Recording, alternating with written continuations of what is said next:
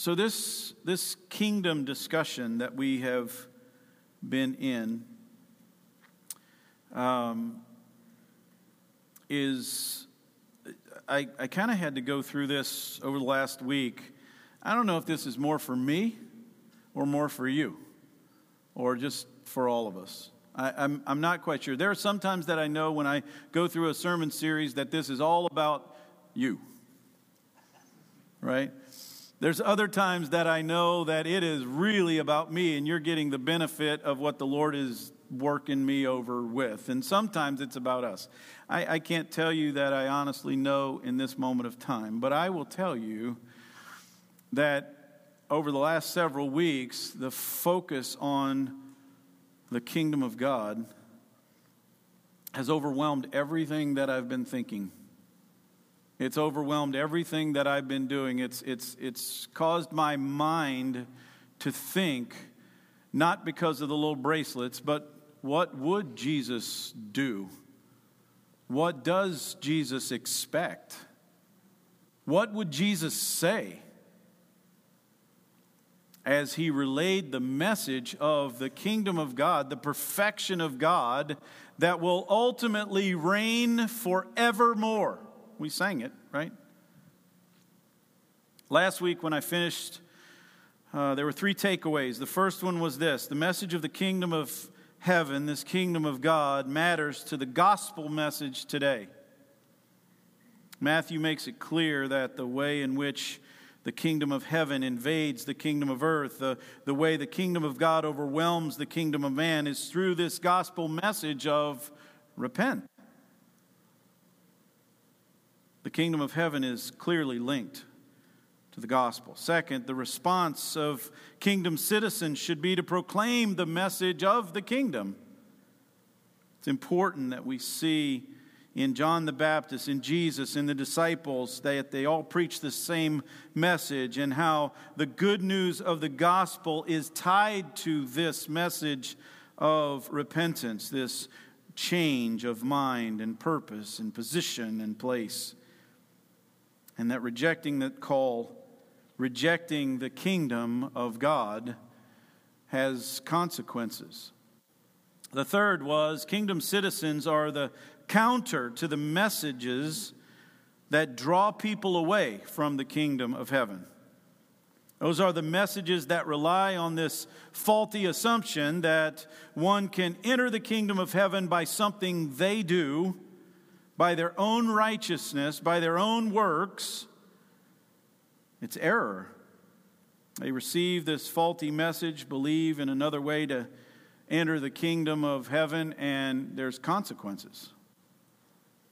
I read this week, Gordon Fee is an author and has written a lot of stuff. He's been a professor and, and said a lot of things. And, and, and this is what he said when he was giving a lecture at the Regent College.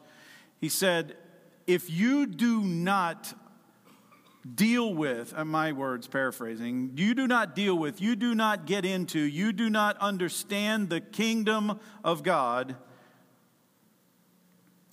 then you understand zero about Jesus. He said, At the end of the day, we have made the kingdom of God about something that it is not, and as a result, we have taken Jesus out of our understanding of the gospel. Now, he was talking to a Christian college and people that were purportedly of the kingdom, right? It's, it's interesting. I, I had several people tell me last week that they got stuck on the distinction between the kingdom of God and the kingdom of heaven, and that tripped them up. Please let me tell you that was not the goal, okay? Wasn't, wasn't the goal. So I want to I want to try to use just a little bit of a different tact, a little bit of a different angle, and, and hopefully uh, see things a bit more clear. I, I mentioned last week that the people in Jesus' day, the disciples that he was talking to about the kingdom of God, the Pharisees that were hearing the, the things about the kingdom of God, the everyday people that were hearing things about the kingdom of heaven, the kingdom of God, they, they had an idea and understood the kingdom or a kingdom in, in two ways. One, they understood it as a place or a people, And they also understood it as a rule or a reign. They, they got the picture of what a kingdom was about. And, and though we're, we're not surrounded by the same uh, governmental structures, we're, we're not surrounded by the same reference point, we actually do have a little bit of a reference point that I think is, is helpful. So, Saudi Arabia, how many know that there is a place called Saudi Arabia? Okay, good. And you could probably find it on a map if you took long enough, or, or you would probably not even use a map. You'd just say, hey, Siri, find me Saudi Arabia. And she would, dutifully, if she's even a she. I, I don't even know. But Saudi Arabia is called a kingdom, right? Saudi Arabia is called a kingdom, and it's a place and a people. Salman bin Abdulaziz al Saud is the king of Saudi Arabia. He's the one that rules and reigns there. Now, by a show of hands, how many of you knew that Salman bin Abdulaziz al Saud was the king of the kingdom of Saudi Arabia? Wow. I was expecting like three hands. There was like 12, but there was nobody over uh, or, or under 50 that knew that answer to that question. So, how many of you, when you think of Saudi Arabia, you have in your mind a picture of maybe what the people look like? Yeah? Um, maybe you even have an idea of some of the places that you've heard about regarding Saudi Arabia, like Riyadh, which is the capital city, like Medina and Mecca, right? The religious sites for Islam. Or, or maybe you know that they are a very wealthy nation, that they have a lot of resources, and that comes primarily from the oil fields and some of those things. Or maybe it's because you have heard things about Saudi Arabia that it's, it's this absolute monarch and that the, the basis for all or the source for all of its law is Sharia. And you may not understand all of what it is, may not know, maybe you do, but you've heard it, and that's your reference point. And, and you've seen things, maybe heard things, that these royal decrees can be made, and people follow these royal decrees. Whatever you know, when you think of that kingdom of Saudi Arabia, do you think about the place and the people, or do you think about Salman bin Abdul, right? What, what, do you, what do you think about when you think about Saudi Arabia? And, and maybe that, that's a better approach. Maybe in trying not to go too far in the weeds, we kind of ended up there by my leading you. Um, but how do we get out of them? Well, the illustration about Saudi Arabia actually helped me a little bit because the, the view of that kingdom has to be seen as two sides to the same coin. It's both a people and a place, and it's a rulership and a reign of a king. And though describing the same thing, there is a, a different perspective or point of view there are differing characteristics, there are differing thoughts and feelings there when, when talking about each. If all you're going to do is talk about the king, then you're going to be talking in one way, thinking in one way, feeling in one way about this kingdom. If all you're going to do is talk about the places and the people, you're going to feel one way about this kingdom. So, as, as we bring this into the biblical discussion, Matthew, Mark, Luke, and John, and even the rest of the writers, we're, we're, sim- we're not simply bringing into view two sides of the same coin. They were also taking things from a simply physical view in terms of the kingdom into a spiritual one.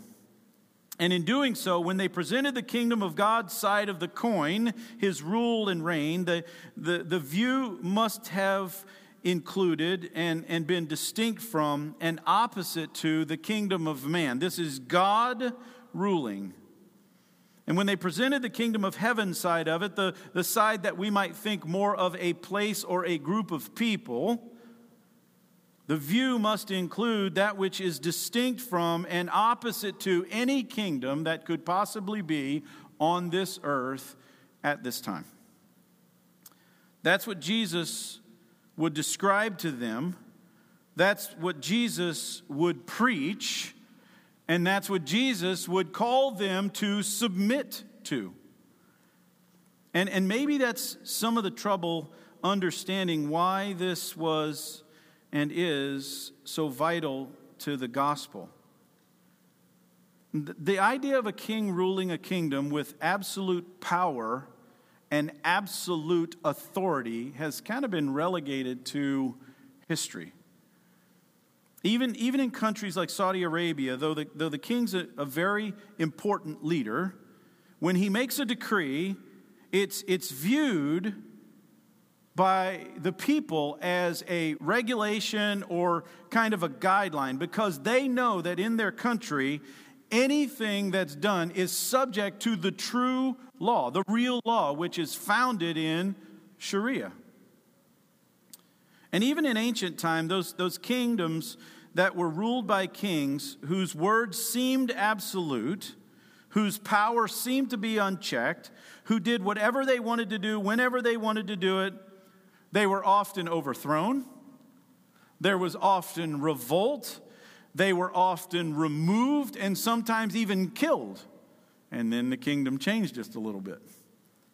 The, the modern equivalent does not have that problem because, other than a couple of occasions, most of the kings of any kingdoms are basically kind of cultural or ceremonial type leaders and rulers. And while they exercise a certain influence or maybe even a certain power to some degree, um, it's, it's very little. And that's what makes this message of Jesus so unique to everything that's going on, because that is not what Jesus was declaring to people.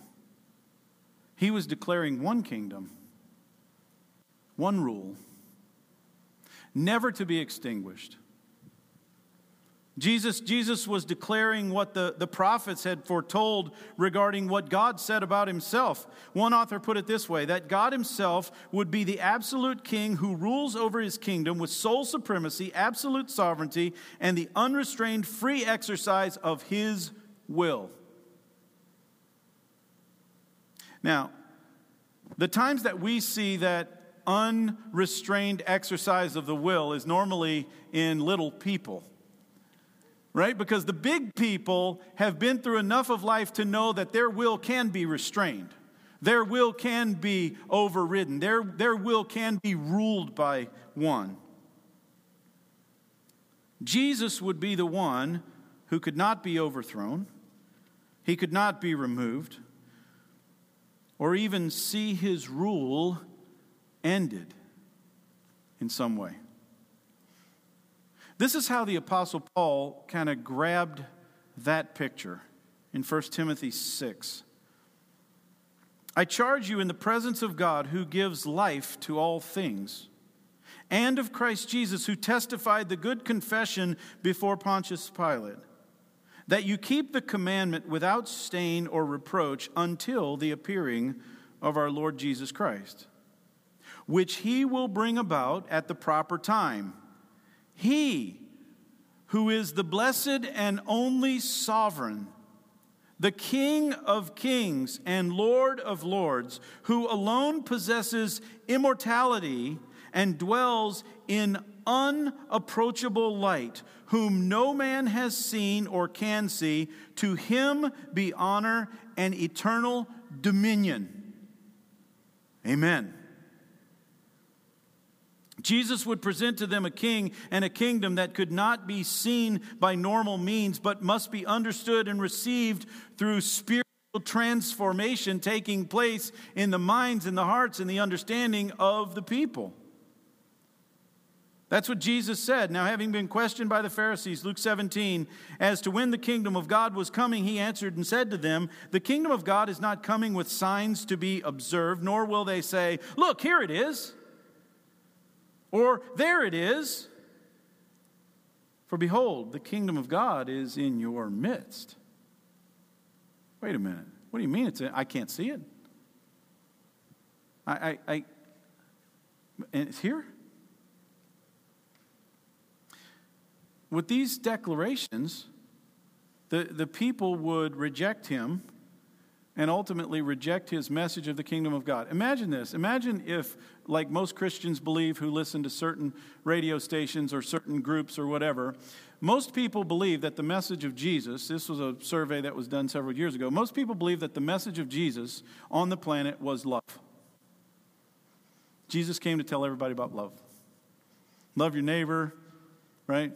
Love God. That, that was his whole message. It was just, was just simply love. Kind of the Oprah version of the gospel, right?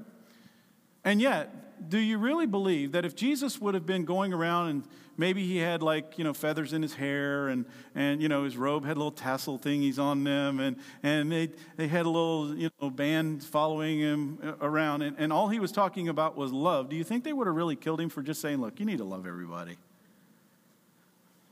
No. I, have always held this maxim for life in leadership, and it might be original to me, but more than likely I picked it up somewhere. Okay, so I'm kind of giving you that. It goes like this People want a leader right up until the time they get one, and then they want something else. People want a leader right up until the time they get one, and then they want something else. The reason people rejected Jesus and the message of the kingdom is many, but they were anxious in that moment of time for this new order to take place in their world, one where they could prosper. They wouldn't be under somebody else's thumb. They could, they could not suffer loss, but would not really be controlled by somebody else. Somebody who would have complete authority over them. They thought heaven to be a wonderful place, right? I mean, we have all these even colloquial expressions that we use in our culture. Oh, for heaven's sake right? That, that, kind of stuff. We, we've, we've brought heaven into this thing where, where we think it's just this wonderful place or it's something worth referencing, and the people of that day were the same way. This, this place that was wonderful, the, the place of eternal life, and, and they, would, they would definitely like to see, even in this moment of time, right here, right now, the influence of heaven on the earth, because it couldn't be anything but good if that would take place. But what they didn't want to see is that influence of heaven on earth if it didn't allow them to get their way. To do what they pleased. To somehow delay their gratification that they wanted. You remember the story of the rich young ruler, right? In Matthew 19, Young man says to him, All these things I have kept, and I'm, what, is I, what am I still lacking? Jesus said, If you wish to be complete, go and sell your possessions and give to the poor, and you will have treasure in heaven, and come and follow me. This was heaven coming to earth right then and right now. Jesus was giving him the prescription for his need. He heard the statement, he went away grieving because he owned much property. He liked the idea of what a place like heaven was perfection and beauty, but he didn't necessarily want heaven interrupting his current life and lifestyle. He, he didn't want an authority, an absolute authority to tell him, look, this is what you need to do if you are going to truly live. And yet, think about the context that Jesus comes into as he begins to preach this message of the kingdom of God. In the Old Testament, kingdoms and their rulers came and went. The, the land and the boundaries of that land sometimes shifted. You go to maps in, in when you used to go to maps in your Bible, the physical book that at the end you turned to, and there were pictures there, right? You would look and you would see how the Old Testament lands moved and shaped, and this one took control, and this kingdom took over, and this king was, and, and you would see the, the shaping and the shifting of all. Did I wake somebody up just now? You would see all the shaping and the shifting of that because it was, these boundaries were being moved around, and these kings and these kingdoms were, were constantly in flux. When Israel became a kingdom and, and had its way in getting a king, the people thought that was great. Even though they had been warned of what a king would do and what all of those things would look like, they thought it was great right up until men did what men do. And the kingdom split northern kingdom, southern kingdom, and things became pretty unstable. Enter into that other kings, other kingdoms, exile from their lands the hope for God's rule over the earth manifested through his use of Israel disappearing. But all hope was not lost. Enter the prophets. And, and there are many messages of reminder that God was not done yet. So, though kings failed, though people failed, God would not fail to rule and reign over his people to be the sovereign of Israel and his world through his appointed king. One day, God would, by his power and by his might, deliver his people. He would usher in a new creation itself and renew his reign over all things. This was the message from the prophets, and their writings reflect this message. For instance, Isaiah 35. The wilderness and the dry land shall be glad. The desert shall rejoice and blossom like the crocus. It shall blossom abundantly and rejoice with joy and singing. The glory of Lebanon shall be given to it, the majesty of Carmel and Sharon. They, they shall see the glory of the Lord, the majesty of our God. Strengthen the hands of the weak and make firm the feeble knees. Say to those who have an anxious heart. Be strong, fear not. Behold, your God will come with vengeance, with recompense of God. He will come and save you. Now, this is written in it's not sort of flowing time order, these passages that I'm going to read to you, but they all center around this thing, same theme. Verse 8 And a highway shall be there, and it will be called the way of holiness. The unclean shall uh, not pass over it. It shall belong to those who walk on the way. Even if they are fools, they shall not go astray. No lion shall be there, nor shall there be any ravenous beast to come upon it. They shall not be found there, but the redeemed shall walk there. And the ransomed of the Lord shall return and come to Zion with singing. Everlasting joy will be upon their heads. They shall obtain gladness and joy, and sorrow and sighing shall flee away. Isaiah speaks of God's deliverance of his, his people in this way as he reestablishes the, this kingdom of God. Go on up to the mountain high, O Zion, herald of good news. Lift up your voice with strength, O Jerusalem, herald of good news. Lift up, fear not. Say to the cities of Judah, Behold your God. Behold, the Lord God comes with might, and his arm rules for him. Behold, his reward is with him, and his recompense before him. He will tend the flocks like a shepherd, he will gather the lambs in his arms, he will carry them in his bosom, and gently lead those that are with the young. What was clear in the prophets was that even though earthly kings failed and the kingdoms would be in disarray, God did not fail, and his kingdom will not be in disarray. In fact, his king and his kingdom would be seen in all of its power. He would restore things through salvation and the Savior who rescues the people. God's kingdom would be established. These words were, were seen to be life giving as these people were in the midst of exile and they were coming and they were going and kingdoms were taking over and kingdoms were changing. These messages of life. How lovely on the mountains are the feet of him who brings good news, who announces peace and brings good news of happiness, who announces salvation and says to Zion, Your God reigns. Listen. Your watchmen lift up their voices, they shout joyfully together, for they will see with their own eyes when the Lord restores Zion. Break forth, shout joyfully together. You waste places of Jerusalem, for the, for the Lord has comforted his people. He has redeemed Jerusalem. The Lord has bared his holy arm in the sight of all the nations, that all the ends of the earth may see the salvation of our God. These words were seen as hope. Jeremiah then I will gather the remnant of my flock out of all the countries where they've been driven, and I will bring them back to the fold, and they shall be fruitful and multiply. I will be the shepherd over them who will care for them, and I will and they shall not fear nor be dismayed, neither shall any be missing, declares the Lord. Daniel. And in these days of those kings, the God of heaven will set up a kingdom that shall never be destroyed, nor shall the kingdom be left to another people. It shall break in pieces all these kingdoms and bring them to an end, and it shall stand forever. Zechariah concludes, and the Lord will be king over all the earth. On that day, the Lord will be the one, and his name one. The people longed for this.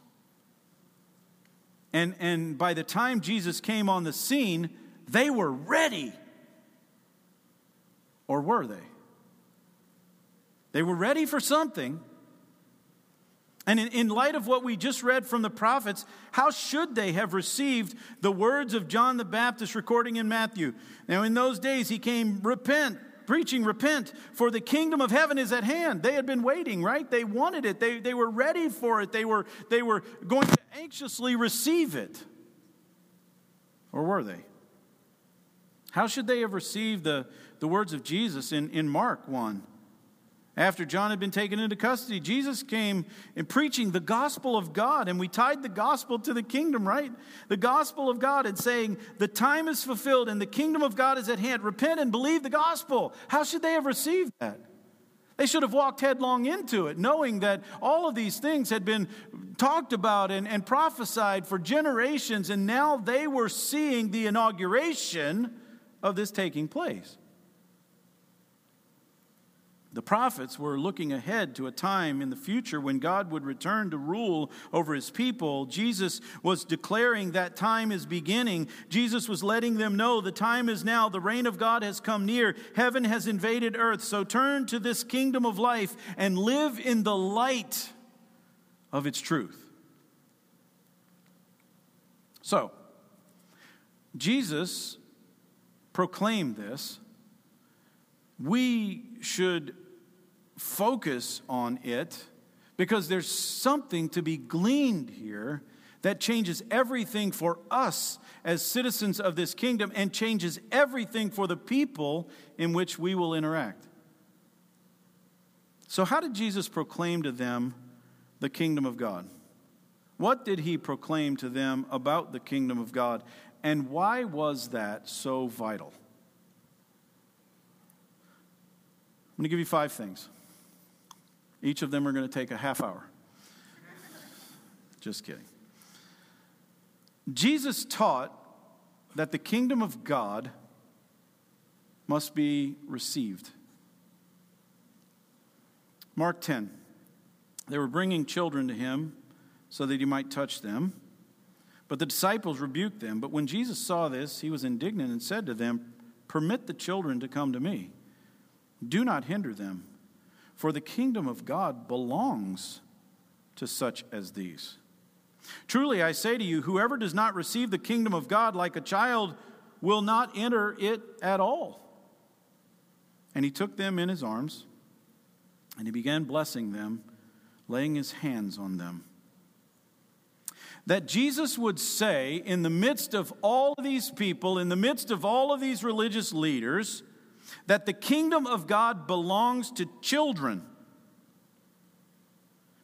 Those who, who didn't understand the theological meaning of it. They didn't understand the theological value of the words that were being spoken. They had done nothing to earn it. It must have been a real shock to the religious leaders of the day and all of those that were following them. After all, they were trying to earn their way into heaven. They were putting their good works forward over and over as examples of who they were and, and, and how lucky God was to have them as citizens in, in his kingdom. They were placing their trust in, in those things that they were doing in order to be in right standing before God. And yet, the simple lesson of this message of the kingdom of God that Jesus was giving was this entrance into the kingdom of God is received, not earned. Imagine if you were an earner, how stinging that message would have been. Jesus taught, second, the kingdom of God was for the humble. Matthew 5 Blessed are the poor in spirit, for theirs is the kingdom of heaven. Now, we could get into each of these scriptures and do a deep dive. We're not going to. We're just going to hit the kind of the outskirts, but the blessed life that Jesus was talking about was one that was represented not by this outward righteous show. Hands held a little higher than your neighbor, right? Little more money given into the plate than the person next to you. Because that stuff was nothing more than a promotion of, of self righteousness. This, this that Jesus was talking about was, was the true inner life that was transformed by the power of God into the likeness of the Creator who is blessed forever. Blessed are the poor in spirit. It, it was a simple lesson. The, the kingdom of God is for the humble it will not be entered by the proud and self righteous. Now, I can't say that Jay is a proud man. I can observe him and I can see things about him, but you know what? He can fool me, and I would, I would think he's the most humble guy in the world, right? I, I can't say about Angie that, that she is a proud woman. I, I, can observe and I can try to see what I see and, and, and compare it to the definition that I understand pride to be, but she can fool me. What we can't fool is the mirror most of the time. Though, if we harden our hearts enough, we can even fool our own mirror and accept ourselves as something that we're not, but we can never fool God. But when you've got these people that understand that no, it's not by the, the things that I do, it's got to be by God alone doing these things and starting these things and, and working in these things, and yet they're out there doing all of that stuff and they're, they're lifting up their, their, themselves and they're, and they're telling everybody how great they are and, and all of those things, right? They knew. Jesus even said, as kind of an exclamation point to this teaching in verse 20, because I say to you that unless your righteousness surpasses that of the scribes and Pharisees, you will not enter the kingdom of heaven. Wow. So Jesus was saying, look, scribes, Pharisees, I mean, you may fool these people. You may even fool yourself in the mirror. But you're not going to fool me, and, and I don't want these people following your example because you are that message that the gospel of Christ is counter to. How must that have stung? The third thing, Jesus taught the kingdom was the priority and the solution for everything.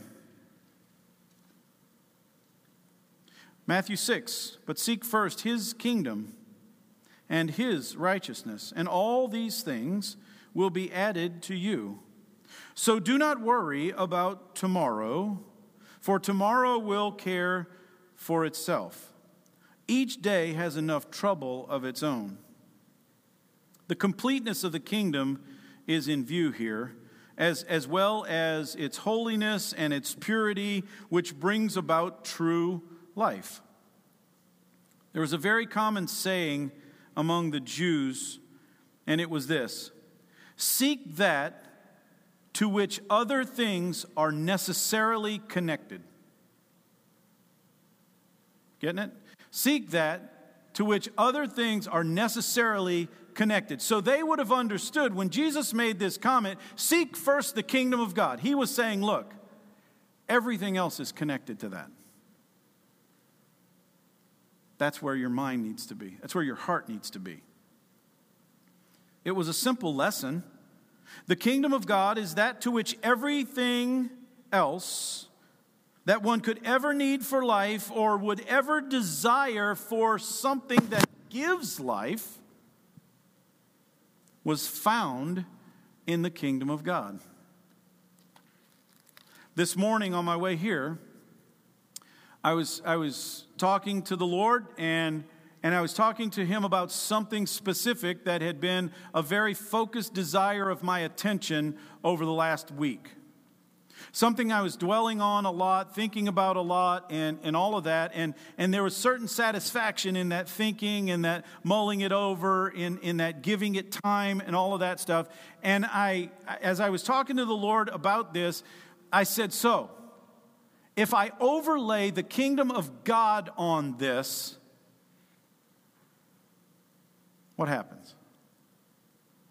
because this thing that I've been thinking about has, has given me a certain level of satisfaction in thinking about it. It's, it's giving me a certain level of energy thinking about it. It's, it, right? It, it's given me all of that. But when I overlay the kingdom of God on it, is there anything about it? Is, is that the thing to which everything else connects? And the answer was no, it's not. So, my next question to myself as I'm talking to myself in my truck, glad nobody was there, but as I'm talking to myself in, in the truck, and I'm saying, so then why was I so consumed with thinking about this? Why was I so consumed with this being the center of things? Short term satisfaction, a little bit of happiness, you know, you can name whatever it is for the thing that you make the center of your thinking. But Jesus taught something very different. The kingdom of God is the center from which everything else is connected. The fourth thing Jesus taught the kingdom triumphs over every adversary. I'm not going to read all the scripture here because the passage is a little long. But Matthew 13, he gave them another parable, saying, The kingdom of heaven may be compared to a man who sowed good seed in his field. But while his men were sleeping, his enemy came and sowed tares among the wheat and went away. And when the wheat sprouted and began to bear grain, then the tares became evident also. Now, this kind of got to the people that had planted all this stuff because they were like, what are we supposed to do? I mean, shouldn't we just rip this out? Because this, is a problem. And if you understand the context maybe just a little bit better, it helps because these, these tares were wheat, wheat-ish seed. I can't use the word that one commentator from like the 1800s used because it's not a word that we would use like this, but it's a version of a sort of wheat looking seed. And it looks a lot like wheat as it begins to grow. The only way to know the difference is when the wheat ripens up and it produces its kernels, and then you know, oh, that's not it. But the sowing of tares, these seeds, spreading these seeds in amongst the other seeds and allowing them to grow up, that, that was not done by accident. It was done by someone who wanted to destroy or maybe minimize the harvest of another.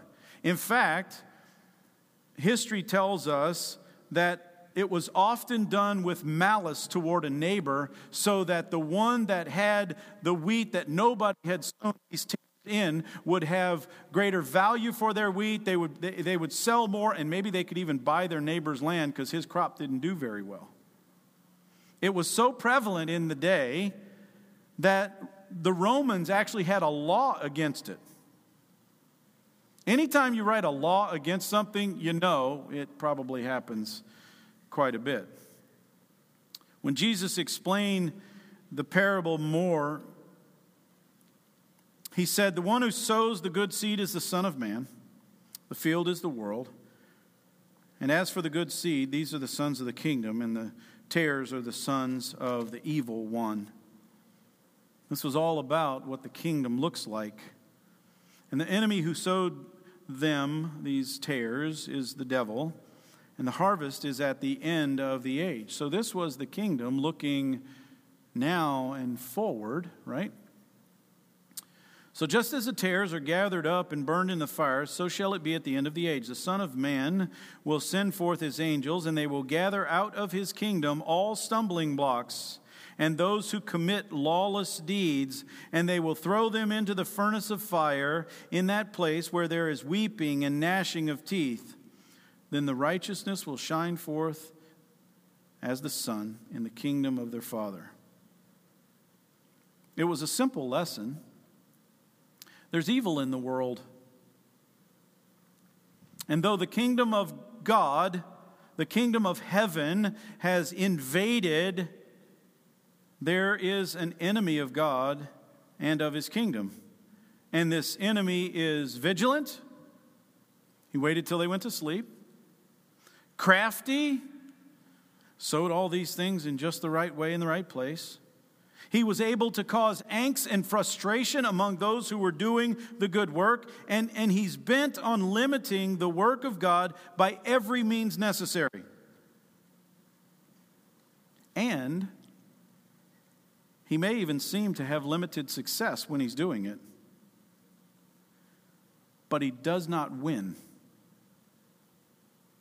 Everything that he does perishes at the end. So here's the last one for today. Jesus taught the kingdom of taught the kingdom he proclaimed would have a small or humble beginning and a mature and glorious ending. Matthew 13, he presented another parable to them, saying, The kingdom of heaven is like a mustard seed, which a man took and sowed in his field.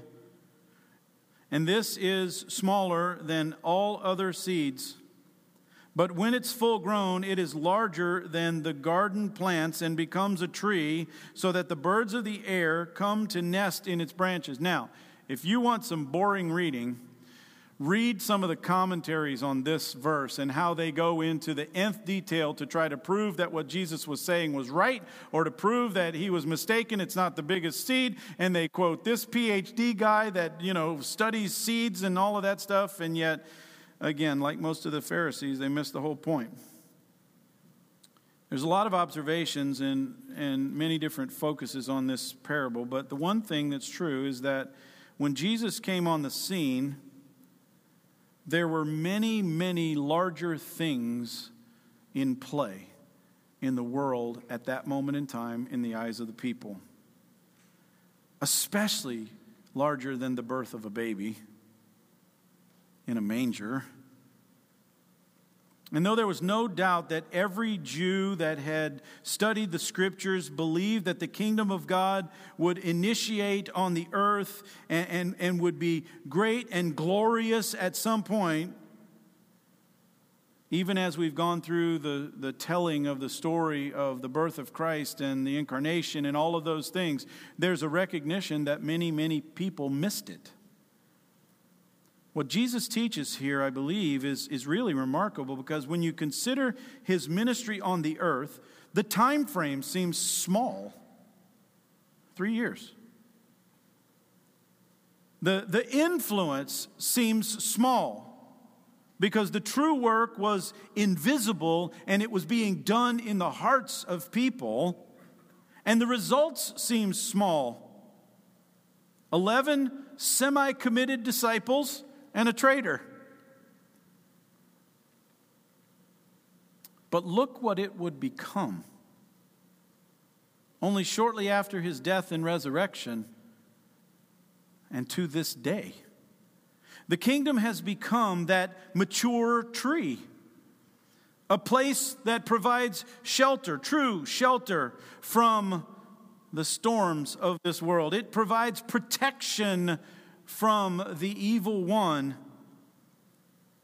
and it has benefited the entire world. As I was thinking about this, I, I read this perspective by one scholar, and I thought it was really good. This, this parable, he says, is a representation of the progress of the gospel in the world and what it was to be, and of the growth of grace in the soul the, that grace which leads the soul to the fullness of glory may begin, and often does, with a small, single desire. Maybe the desire to escape hell. Maybe the desire to enjoy God in heaven. You see, it was a simple lesson. Never underestimate the value of what God desires to do and can do in his desire to reconcile mankind to himself. The centrality of the kingdom of God in the preaching and teaching of Jesus is evident. His actions were all centered on the kingdom and that kingdom coming and the things of the earth responding to and reflecting the will of God in heaven. To Jesus' message and ministry, there, there's a certain amount of, of wrestling, however, that has to be done with this kingdom focus. And it has to be done by all those who would say, I want to become a citizen of this kingdom, and all those who say, I am a citizen of this kingdom.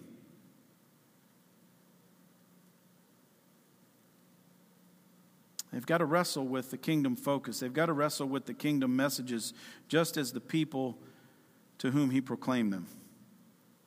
Because as we do, the gospel unfolds in a way that truly changes everything. For instance, the, the five things that we looked at today. I'm going to ask Ross to come back. Come on, Ross. If, if the kingdom is received, this is the wrestling part. This is the wrestling part. If the kingdom is received, why do so many people put so much confidence in their ability to earn it in their way? If the kingdom is received, has the good news of that reception been forfeited for something else that is not the kingdom at all? If the kingdom is for the humble, why do so many who claim to belong to Jesus display such pride and self righteousness in their life in Christ? Looking at another person or a people group and saying, Oh, we're so much better than them. Not seeing themselves clearly. Has the good news been forfeited? For something else. If the kingdom is the priority and the solution for everything one could ever need for life or would ever desire for that which gives life, why are so many so anxious?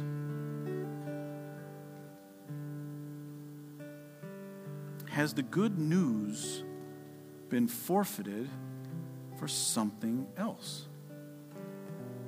If the kingdom triumphs over any adversary, and if there is a perfect eternal justice, why is there fear of what men can do? Has the good news been forfeited for something else? If the kingdom is ever expanding and there are more who have become citizens than when the king first announced his invasion of earth, should there not be greater and greater confidence in the king? Greater hope in the message of truth, greater and greater desire to proclaim the great value of rejecting all other kingdoms and all other kings coming under the rule and reign and the protection and provision. Would this not be good news for a world in the grip of evil and wicked and the malicious one who is desiring to destroy everything? Has the good news been forfeited for something else? The vital nature of the message of the kingdom of God is that it translates into what kind of life is had, how that life is lived, and what message is proclaimed. I really believe that the, focus of this and the reason the Lord has had my attention on this is because there are many kingdom principles that we've either forgotten, we've not wrestled with, or we've just ignored.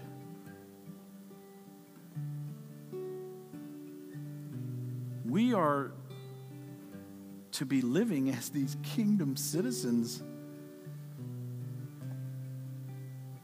We are to be proclaiming the message of life that it proclaims. As Paul said, that of righteousness and peace and joy in the Holy Spirit. So I'll ask you to wrestle with those five. Wrestle with the reality that it is received. See if maybe you are not in reception, but you're working real hard for it. Wrestle with the humility of kingdom citizens Compare it to how you display your own life. This is a big one. Wrestle with the priority of the kingdom. That all things are connected to it, not the other way around. Wrestle with the kingdom's triumph over its adversary so that maybe you won't live in fear of what you're seeing on the planet. Wrestle with the ever expanding nature of the kingdom and that God just might want to expand it in the person that you come in contact with next.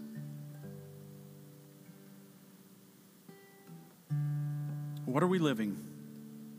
What are we proclaiming? His kingdom or another? And what does his kingdom look like in my life. Let's stand together as we conclude our time today.